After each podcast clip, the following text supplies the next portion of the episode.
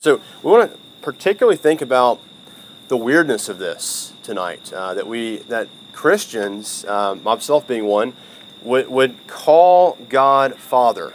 Uh, that would refer to Him as Father, and how that all works. And so, I just want to ask you, do, do you, if you're a Christian, do you realize how weird that is that you refer to, to God as Father?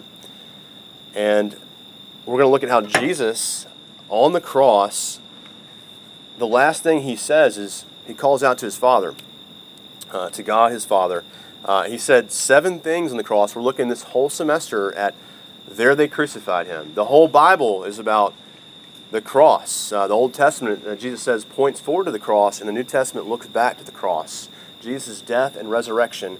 And so the whole thing's about it. So we're looking, kind of going verse by verse, chronologically through what happened those six hours on the cross. Uh, the first, you know, so in those six hours, Jesus said seven things. Uh, he looked at those who were gambling for his garments and said, Father, forgive them, for they know not what they do. He showed mercy to them. Uh, there was a thief uh, crucified next to him who called out for salvation. He said, Today you'll be with me in paradise to him. He extended mercy to this uh, criminal. Then he sees his mother watching the, the agony that he's enduring. And he says to John, his beloved disciple, This is now your mother, and this is your son. And he provided for his mother. Uh, then, in the depths of agony, when he endures hell itself for, for believers to save them, he cries out and says, My God, my God, why have you forsaken me? That's the deepest, darkest agony that anyone could ever experience, the deepest, darkest forsakenness that Jesus experienced. And then we move on to, to it is finished. All has been accomplished. He's moved on. And now he finally, the last thing he says is as he cries out, we'll read it in Luke, it's, as it's said in Luke 23 46. Hear the word of God. It says, Then Jesus, calling out with a loud voice, said, Father, into your hands I commit my spirit. And having said this, he breathed his last.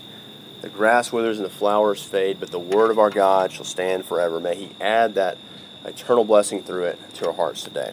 So let's uh, let's hear it. Um, so he calls out to his father. Uh, I want to I want to submit to you today. If you have your hand out on the very very front of it, where it says "Welcome to RUF," you have a big idea before you. And the big idea is that we all must put our faith in Jesus Jesus' work on the cross, particularly his faithful commitment to his Father's hands for us. That he's doing this not just for himself, but for us. And in doing so, he's going to destroy death. Death is going to be overcome through Jesus' works. And the one thing that he's overcoming here is our lack of contentment, our lack of committing towards God uh, and, as our Father. And so we're going to look. Uh, we have a, a, because I went to grad school for preaching and, and theology. I have this unique thing of, of somehow working things out to where uh, they um, the, the three points have the same first letter. And so that's just the way it goes. They're, they're, it's an alliterative outline today. I'm very proud of that. And so you notice one is fatal flaw, two is fumbles, and then three is for our future. Uh, so you'll look at our, our faith in Jesus' commitment to his Father's hands rescues us from our fatal flaw first. So uh, we have a fatal flaw. Um, we refer to God as Father for Christians, but do you really mean it? Do you really refer to Him as your Father? Uh, that, that you know, Grace, my daughter, who's four years old last night, was relying upon me to put her crib back together. Now she this is not the crib that she sleeps in. She sleeps in a bunk bed, but she has a crib for her little bunny named Gracie. Grace has a bunny named Gracie. And Gracie's crib had been demolished, okay? And so it's this plastic pink crib. It's very cute. It rocks and the bunny needed a place to sleep, okay? So I I wasn't I was it was very hard to do. I got the Craggle and went about, you know, putting it together, putting it into place and she has now a crib for Gracie. I stayed up all night last night working on it. It was hard work. So, not really, but the, the, the Craggle came in handy, the crazy glue. So, this, this crib works now, and she came to me as a father relying upon me to get it done for her because she couldn't do it herself. She knew she couldn't fix it on her own. She came to me. Do we do this? If we say, if we call it to the Heavenly Father, do we actually mean that? Do we do that? I don't think we really do. Um, for us, fathers can be uh, Father's Day can be a very weird time, very hard time for many of us. It's a confusing time.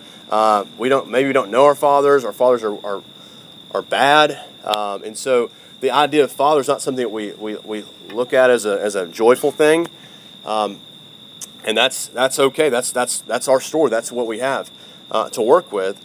But this father that Jesus calls out to, he is in, absolutely enamored with. Uh, he cannot get over it. Um, if you if you were to go through and count how many times he calls out to the Father, it's staggering. Now, just give me. A, I'll just give you three stats real fast. In his first public sermon, the Sermon on the Mount, he calls out to the Father 17 times in one one one message. In his upper room discourse, that's uh, John 14 through 16, where he's about to go and die, he speaks to his disciples, and he call and he, and he calls on the Father 45 times in that as he's speaking to his disciples. And then in his final prayer for his, for his friends, he, he calls on the Father six times. That's in John 17, the high priestly prayer. And the last time he utters a word as a man before his death, he's committing his spirit into the hands of his Father. He's calling out to the Father. Why don't we do that? Why is that not our instinct? Well, I think we, we have a fatal flaw. We have lost what, what God has made us to be and we're under his judgment. We've, we've, we have all been kicked out of paradise. We've been kicked out, just like Adam and Eve, kicked out of the immediate presence of God. And what ought to be natural to us is dependence upon God, where we look to him as a father to meet our needs. It is no longer with us. Uh, we, we look for other things to meet our needs. And so that is not what we are about anymore. We have this fatal flaw. And we, because we, we, don't see our Father, He's sort of absent. The Heavenly Father is not around us. Uh, we may think of Him more as a rule book, um, he, you know, like this, this, we haven't seen him. We have a book of rules. We've got a story about him in the Bible, but we don't see him, and he's so, sort of not tangible to us. But Jesus didn't have that fatal flaw. Um, he was in eternal communion with his Father, uh, and then he was incarnated as a man. He took on flesh, uh, and so he's both divine and human, uh, living still in the presence of his Father and being what it truly ought to be to be human. And he didn't have that fatal flaw of distrust of his father. He knew what being a son was, and so he calls out, Father. And he says, Into your hands I commit my spirit. Now that's sort of ironic because the Son of Man, Jesus, had been committed into the hands of men or into the hands of sinners. You see that, that phrase, uh, Jesus was delivered over into the hands of sinners to be executed. He let himself be delivered into the hands of sinners. He could have taken them out easily, but he let himself be killed for the sake of sinners, the very people who were trying to kill him. And then on the very moment when he's first crucified, he's crying out, Father, forgive them, for they know not what they do. He, he's laid over into the hands of sinners for the sake of sinners. He goes to death for his enemies voluntarily because we can't see the Father. And he had to come and show us what the Father's like. That's what the Father's like. Father who's full of mercy. And we don't understand that because we've lost that. Jesus had to take on flesh to be killed for our sake because that's how greatly the Father loves us. He wanted to show us and, and turn back our fatal flaw that we distrust Him and mistrust Him. And so the more we look at Jesus, the more we're going to see what the Father actually looks like, that we'll see the glory of God, that He would voluntarily do something like that. And so he commits his spirit, the very essence of himself, into the Father's hands. Okay, his everything. This is all he has left. He gives it to the Father. And what does the Father do with it? The third day, he raises him from the dead. And then 40 days after that, he takes him up to the place of, at his right hand, ascended into heaven, and sits on the throne. Uh, the Father has a very good track record of dealing with Jesus, and it's a model for us. He shows us what the Father's like, and then the Father demonstrates his mercy to Jesus in not allowing him to be, to be left in the grave. His spirit set free, his soul set free from his body, but then his body is brought back to life on the third day and exalted into heaven. He commits his spirit. Now, I don't know about y'all if y'all watched college football this weekend, but it was a terrible weekend for college football. Um, awful. Um, the, one, of the, one of the most terrible things was Katy Perry on game day. Um, I don't know if you're Katy Perry fans, but she made a, a, big deal down in Oxford. She was partying it up, and there's a clip on Twitter, like a, like a very quick vine of her um, in a bar called Funky's in Oxford. On the bar, uh, ch- chugging down a beer and then jumping out into a crowd and crowd surfing, you know, head first. Uh, it's a pretty amazing video. Uh, Katy Perry uh, in a bar in Oxford, hanging out with the students. They have the goalpost there, I'm sure, because uh, they beat Alabama. I'm sorry, John Baber. That's awful. I'm sorry to bring up that, that old stuff for you uh, and that um, terrible thing. So, but Katy Perry literally committed her spirit into this crowd surfing thing. I don't know if you've ever been crowd surfing, but uh, like that is a lot of trust. Okay, you're jumping out, doing a trust fall into people and what if they would have dropped her? That would have been even more of a viral video. Okay, like, but they did not drop her apparently. So she she's li- going out into this to yield up herself to these people. Jesus, in like manner, is yielding himself to the glory of the Father. He's done this his whole life. He, he came for a purpose to do his Father's will, and he's laying it all down in absolute submission and dependency upon his Father. So here it is. Um, he laid down his life as no other man could do it. Any other man doing this would have been suicide, but he's doing it as a perfect act of sacrificial love for people like me. And so, as I, am going to tell you guys, as I'm looking at this, I've got to be honest with you, this is a hard one to think about for me. This is a very hard one because I am not the, the most dependent person who calling out on the Father thinks, I need God to rescue me all the time. I feel like I've got it all together. I feel like you probably, being 18 to 22 year old, you think you're bulletproof, you think you can get through a lot of things, uh, and you feel like I don't need uh, the Father to help me. Yeah, I, I solve problems on my own, and then when I can't, when when I haven't studied for the test, or I realize I'm really struggling, then I might say a Hail Mary, you know, a, a, prayer to God there. Um, I, am that kind of guy who I try to do it on my own uh, and don't think of God the way Jesus does. And so this is, I need Jesus to, to sort of cover my fumbles, which is the second point. Faith in Jesus' commitment to his Father's hands rescues us from our, our fumbles. Uh, we try to go about all the days, uh, all of our days, trying to, we're sort of disoriented. We don't know God as Father. We, he's, he's absent from us. We can't feel him. And so we look for that in other things. Uh, all over the place, we look for that security uh, and that uh, feeling of contentment all over the place. Uh, we look for it in relationships and in wealth, in, in status, all kinds of places. Um, we doubt. Um, we doubt all the time, uh, and so we got to find some kind of rock, and so we look to our own selves. What, what are we good at? What can we trust in? Okay, and so, uh, the, but but what Jesus knows for us is that we are like that we absolutely are those kind of people. Uh, and we don't have to impress him with our, uh, with our unswerving commitment to him. We don't have to be good enough for him or clean enough for him. Um, and so we often hear that Jesus died for us. I mean, like, like you cannot live in America and not know that Jesus died for people. Okay, he died for people. Okay, as a substitute, as a representative. His body was for us. Okay, his spirit was for us also, though. And so, as he commits his spirit to the Father for safekeeping, you've got to hear this. As he commits his spirit to the Father for safekeeping, so also is he handing each spirit who is united to him to the Father to keep them safe. So, on the basis of that, your eternal security is not found in yours or my wishy-washy, wishy-washy, non-committal, hedging, dodging, wandering selves.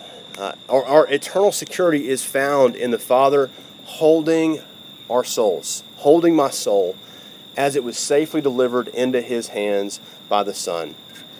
If it were up to me and you, the Spirit would have fumbled, would have been fumbled away. All, my, all of us. We could never approach God and stand up to this, what Jesus did, and deliver our souls into the Father's hands. None of us could do it. We have trouble enough getting out of bed in the morning, and I could not get to where Jesus is and do it. Jesus did. So here's what he says in John 10. He says, I give them eternal life, talking about his people, and they will never perish, and no one will snatch them out of my hand. My Father who has given them to me is greater than all, and no one is able to snatch them out of my Father's hand. I and the Father are one. That's your confidence. That's our assurance that Jesus handed you off. He handed your spirit off. He handed your soul off. It was not what you have done. If your faith is in Jesus, it really is in Jesus, not in you, not in anybody else.